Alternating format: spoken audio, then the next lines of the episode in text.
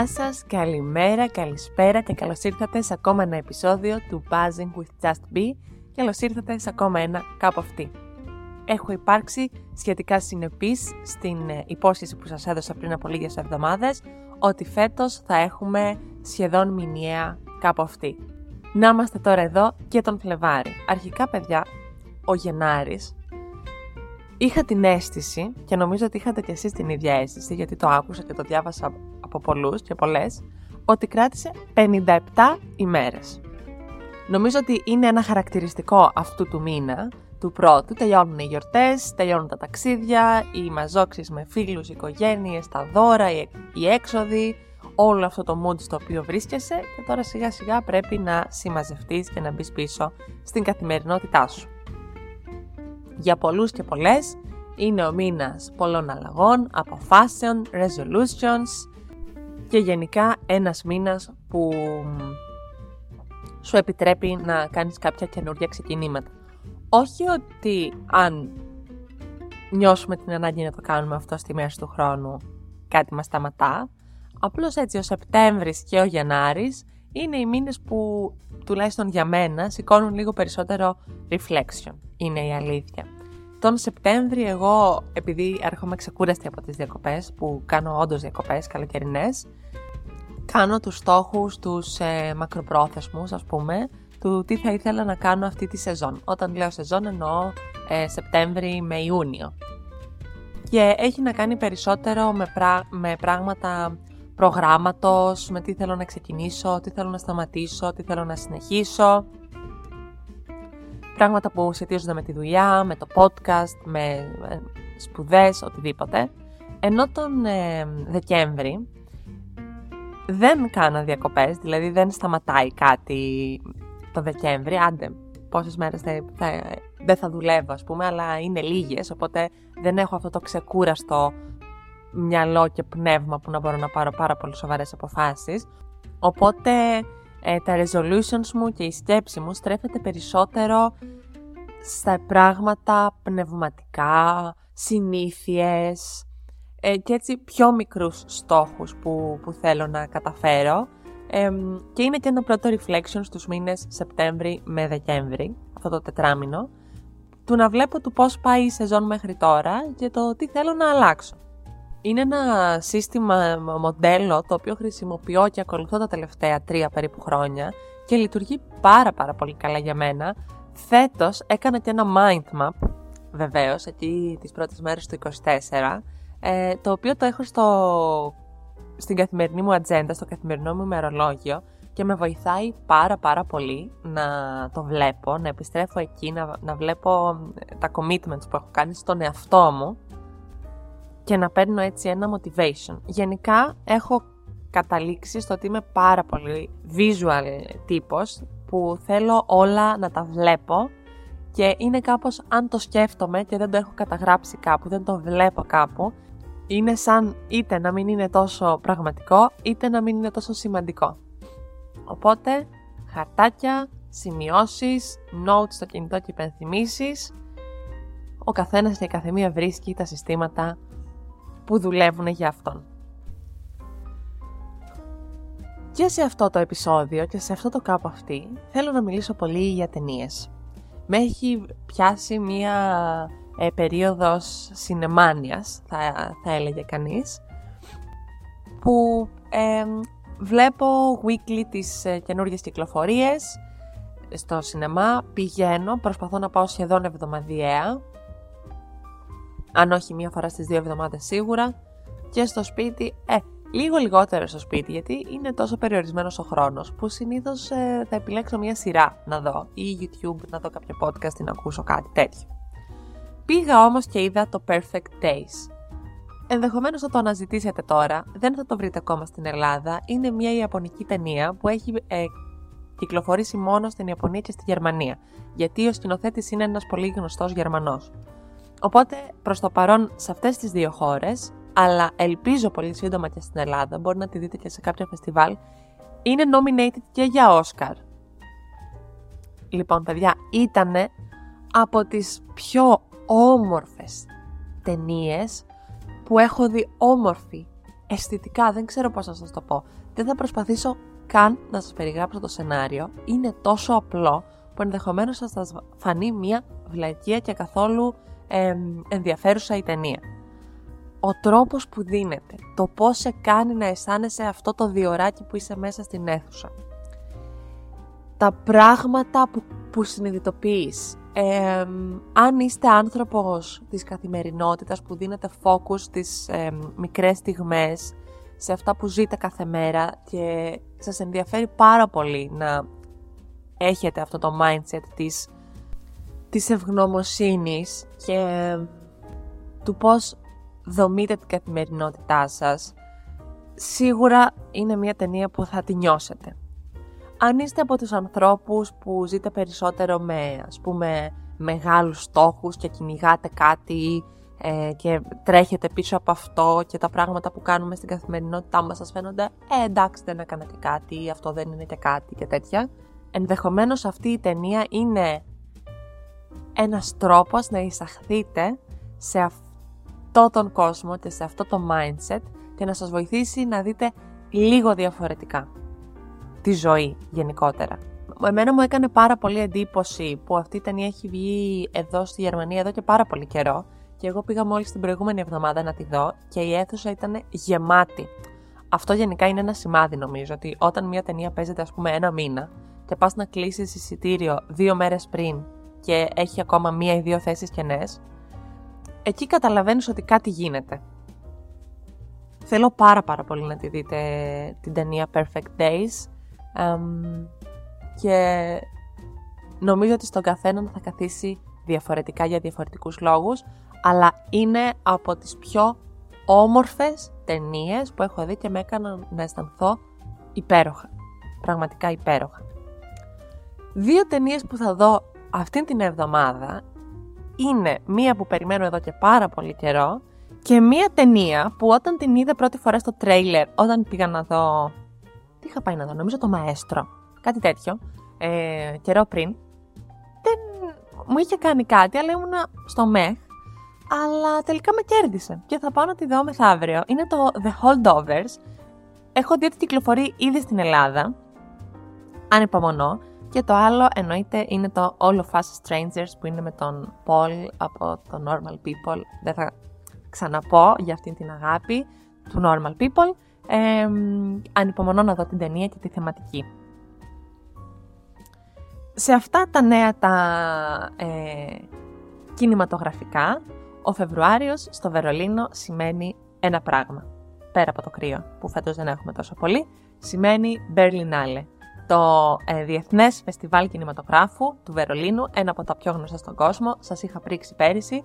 Είχα κάνει και ξεχωριστό επεισόδιο για τις ταινίες που είδα στο Berlinale. Έτσι και φέτος έχω ξεκινήσει ήδη την αναζήτηση, το monitoring των ταινιών που θέλω να δω, γιατί πρέπει να είμαι πάρα πολύ γρήγορη με τα εισιτήρια. 15 με 25 Φεβρουαρίου ε, δεν θα μπορέσω να πάω πάρα πάρα πολύ γιατί εκείνες τις μέρες έχω και κάτι υποχρεώσεις. Θα σας τα πω στο μέλλον όταν θα έχουν περάσει πια αυτά. Προτιμώ να λέω για πράγματα που έχουν ήδη γίνει παρά για πράγματα που θα γίνουν.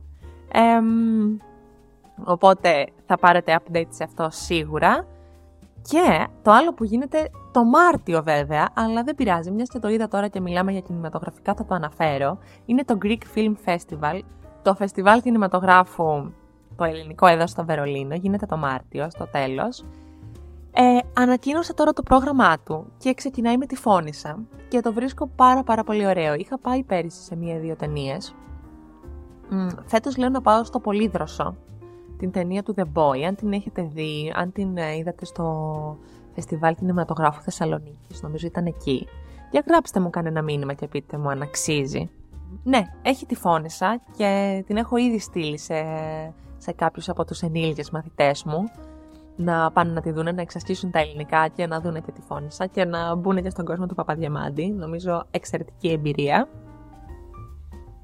Και μιας και ξεκινήσαμε με την τέχνη που πάντα μας κάνει καλό και μας βοηθάει και μας ανοίγει την καρδιά και το μυαλό, δεν γίνεται να μην περάσω λίγο από τα τεκτενόμενα της χώρας του φωτός. Ε, κάθε εβδομάδα προκύπτουν πάρα πάρα πολλά πράγματα στην Ελλάδα μας. Η ιδιοσιογραφία. ε, αυτά που διαβάζουμε, τα γεγονότα. Οι απόψεις μας τρομάζουν, μας προβληματίζουν, μας φοβίζουν. Αυτά τα πολύ δυσάρεστα συναισθήματα που σιγά σιγά οι λέξεις νιώθω ότι δεν μπορούν να τα περιγράψουν. Αυτή την εβδομάδα λίγο έτσι για το... για τη συζήτηση, δεν είναι συζήτηση, για όλη αυτή την ταραχή που έχει προκύψει με την ε, ίδρυση των ιδιωτικών πανεπιστημίων. Είναι ένα πάρα πολύ μεγάλο θέμα, πάρα πολύ μεγάλο θέμα. Δεν το συζητάμε, έχει προκαλέσει πολλές αντιδράσεις, δικαίως. Δεν πρόκειται να κάτσω εγώ να τοποθετηθώ εδώ αν είμαι υπέρ ή κατά, γιατί νομίζω ότι το θέμα δεν είναι τόσο απλό. Είναι ένα θέμα που σηκώνει πολλή συζήτηση, που αν την έκανα μόνη μου θα ήταν ένας μονόλογος. Δεν θα είχε και νόημα αυτό. Εδώ χρειαζόμαστε διάλογο και διαφορετικές οπτικές, ε, διαφορετικές φωνές, διαφορετικές ματιές, ανθρώπους που να είναι από διαφορετικές θέσεις που να εμπλέκονται σε αυτό το σύστημα. Αυτό όμως που μου κάνει τρομερή εντύπωση είναι ότι δίνεται πολύ μεγαλύτερο βάρος, δεν ξέρω καν αυτό αν είναι εδώ το πολύ μεγαλύτερο, δίνεται πολύ μεγαλύτερο όμως, θα το πω, βάρος στην αντίδραση που έχει προκαλέσει αυτό το νομοσχέδιο, παρά στην δράση. Παντού στα κανάλια διαβάζουμε, βλέπουμε για τις καταλήψεις, για τους καθηγητές που υποστηρίζουν τους φοιτητές, για τους φοιτητές που οτιδήποτε τους δίνουν ταμπέλες, τους κατακρίνουν πάρα πολύ. Ο κόσμος, επειδή βλέπει αυτό το πράγμα, αρχίζει να, να κρίνει πάρα πάρα πολύ τους φοιτητές και όλα αυτά που κάνουν, χωρίς όμως να δίνουμε καθόλου βάρος και έμφαση στην δράση. Τι είναι αυτό που έχει πυροδοτήσει αυτές τις αντιδράσεις των φοιτητών και όλης της πανεπιστημιακής κοινότητας; Για ποιον λόγο αυτοί που βρίσκονται μέσα στην πανεπιστημιακή κοινότητα αντιδρούν τόσο πολύ; Κάτι πρέπει να σημαίνει αυτό. Αλλά μετά σκέφτομαι και λέω, το ίδιο δεν συμβαίνει πάντα, δεν συμβαίνει γενικά. Όλοι θα ρίξουν το βάρος τους σε αυτό που θα κάνει περισσότερη εντύπωση, σε αυτό που θα τους αποφέρει περισσότερο, περισσότερη δημοσιότητα, περισσότερα κλικς, άρα περισσότερα χρήματα. Δέστε το γάμο των ομόφυλων ζευγαριών. Έχουμε δώσει τόση βαρύτητα, τόσο χρόνο να ρωτάμε ανθρώπους άσχετους και να λένε την αποψάρα τους, μέχρι που φτάσαμε σε ένα σημείο να διαβάζουμε από την Εκκλησία βεβαίως, το ότι πρόκειται για μία νόσο που απαιτεί θεραπεία, που αν από την αρχή αυτής της συζήτησης είχαμε δώσει αυτόν το χώρο και το χρόνο στους ειδικούς να μιλήσουν, ψυχιάτρους, ψυχολόγους, σε παιδιά που έχουν μεγαλώσει σε τέτοιες οικογένειες, σε ζευγάρια αυτών των οικογένειών, να τους δώσουμε το χώρο τους να εκφραστούν.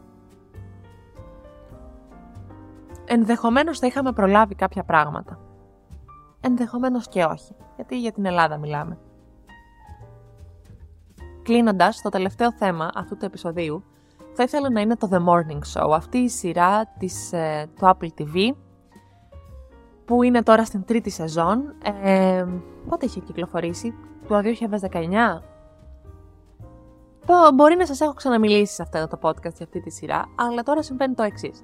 Την βλέπω από την αρχή. Γιατί βγήκε η τρίτη σεζόν, ξεκίνησα να δω ένα-δύο επεισόδια και είπα μισό λεπτό. Αυτή είναι μια σειρά που μου αρέσει πάρα πολύ. Α την ξαναδώ από την αρχή.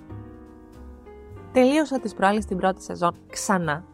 Πάντα, παιδιά, οι δεύτερες αναγνώσεις είναι τόσο σημαντικές. Νιώθω ότι σου δίνουν το χώρο να, να φύγεις από το τι γίνεται και να αρχίσεις να βλέπεις λίγο παρακάτω. Λίγο βαθύτερα. Είναι μια σειρά που νομίζω ότι από τη δεύτερη σεζόν και μετά αρχίζει σιγά σιγά η αποκαθήλωση να πέφτει. Αλλά η πρώτη σεζόν είναι εξαιρετική κατά με πάντα η ταπεινή μου άποψη και σου δίνει τόσα ερεθίσματα για σκέψη για τον εργασιακό χώρο, την έμφυλη βία που συμβαίνει στον εργασιακό χώρο και το πώς ουσιαστικά η συνένεση ή το να μην κάνεις τίποτα είναι και αυτό συγκάλυψη. Είναι, είναι πολύ μεγάλο και σε βάζει σε πάρα πάρα πολλές σκέψεις για το πώς δρούν και τι κάνουν οι άνθρωποι. Γιατί έτσι πρέπει, έτσι αισθάνονται με βάση τις αξίες τους και την ηθική τους. και πώς και τι κάνουν οι άνθρωποι, γιατί αυτό πρέπει να δείξουν. Όχι γιατί το πιστεύουν στην πραγματικότητα, αλλά φοβούνται την κατακραυγή. Και αυτό θεωρώ ότι σχετίζεται πάρα πάρα πολύ με ένα θέμα που είναι πολύ σημαντικό. Την στάση των ανθρώπων στα social media, που είναι πολύ διαφορετική από την στάση που έχουν αυτοί οι άνθρωποι στην πραγματική τους ζωή. Αυτά θα ήθελα πάρα πολύ να το δείτε το, το morning show, έστω την πρώτη σεζόν, αν και αν σας άρεσε η πρώτη σεζόν, ενδεχομένως να συνεχίσετε. Και αν το έχετε δει, ξανασκεφτείτε να αρχίσετε λίγο να το βλέπετε ξανά. Και γενικά το να ξαναβλέπουμε πράγματα, να ξαναδιαβάζουμε πράγματα, το βρίσκω πολύ σημαντικό και το, τον τελευταίο χρόνο το έχω βάλει πολύ στη ζωή μου. Καταλαβαίνω ότι υπάρχουν άνθρωποι που λένε «Βρε παιδί μου, έχουμε τόσο λίγο χρόνο που είναι πραγματικά κρίμα να τον εντός εισαγωγικών χαραμίζουμε στο να βλέπουμε ή να διαβάζουμε τα ίδια πράγματα από το να διαβάσουμε ε, ε, παραπάνω βιβλία, να δούμε παραπάνω ταινίες, παραπάνω σειρές. Το καταλαβαίνω πολύ, απλώς νομίζω ότι αυτό μας βάζει στην τροχιά του να τρέχουμε, να είναι όλα πάρα πολύ γρήγορα, να προσπαθούμε να τα προλάβουμε, ενώ το άλλο είναι μία εντός εισαγωγικών αν θέλετε πολυτέλεια του να σταματάς λίγο, να κοιτάς τριγύρω σου και να λες εγώ τώρα νιώθω ότι θέλω να ξαναδιαβάσω αυτό το βιβλίο που είχα διαβάσει στα 15 μου, στα 20 μου ή οποτεδήποτε. Και αυτή η καινούργια ανάγνωση θα σε κάνει να μάθεις τόσα πράγματα για τον εαυτό σου, είναι σχεδόν μια πράξη αυτογνωσίας, που νομίζω θα πάρεις περισσότερα πράγματα. Ή έτσι το βλέπω σε αυτή τη φάση. Πάντως έχω ένα pile, ε, μία λίστα εννοείται θα είχα, με βιβλία που θα ήθελα να ξαναδιαβάσω και ενδεχομένως θα μπορούσαμε να κάνουμε και ένα τέτοιο επεισόδιο στο μέλλον. Πολύ μου αρέσει όταν ενώ ηχογραφώ μου έρχονται αυτές οι ιδέες. Το σημειώνω εδώ στο τευτέρι μου για να μην το ξεχάσω. Αυτό ήταν λοιπόν το, το επεισόδιο αυτής της εβδομάδας, το κάπου αυτή αυτής της εβδομάδας. Ελπίζω να σας έδωσα κάποια ερεθίσματα. Εύχομαι ο Φλεβάρης να είναι λίγο πιο σύντομος από τον, ε, τον προηγούμενο μήνα και όλα να πάνε καλά. Αν φτάσατε μέχρι αυτό το σημείο και σας άρεσε αυτό το επεισόδιο, να το μοιραστείτε με τους φίλους σας, να μας ακολουθήσετε στην πλατφόρμα που ακούτε αυτό το podcast και να μας βρείτε στο Instagram justpgr, τα λέμε εκεί καθημερινά. Εμείς θα τα πούμε την επόμενη εβδομάδα με ένα νέο επεισόδιο και με μια πάρα πολύ ενδιαφέρουσα συζήτηση. Μέχρι τότε να είστε καλά, να χαμογελάτε, πάνω απ' όλα πριν απ' όλα να προσέχετε τους εαυτούς σας. Γεια σας!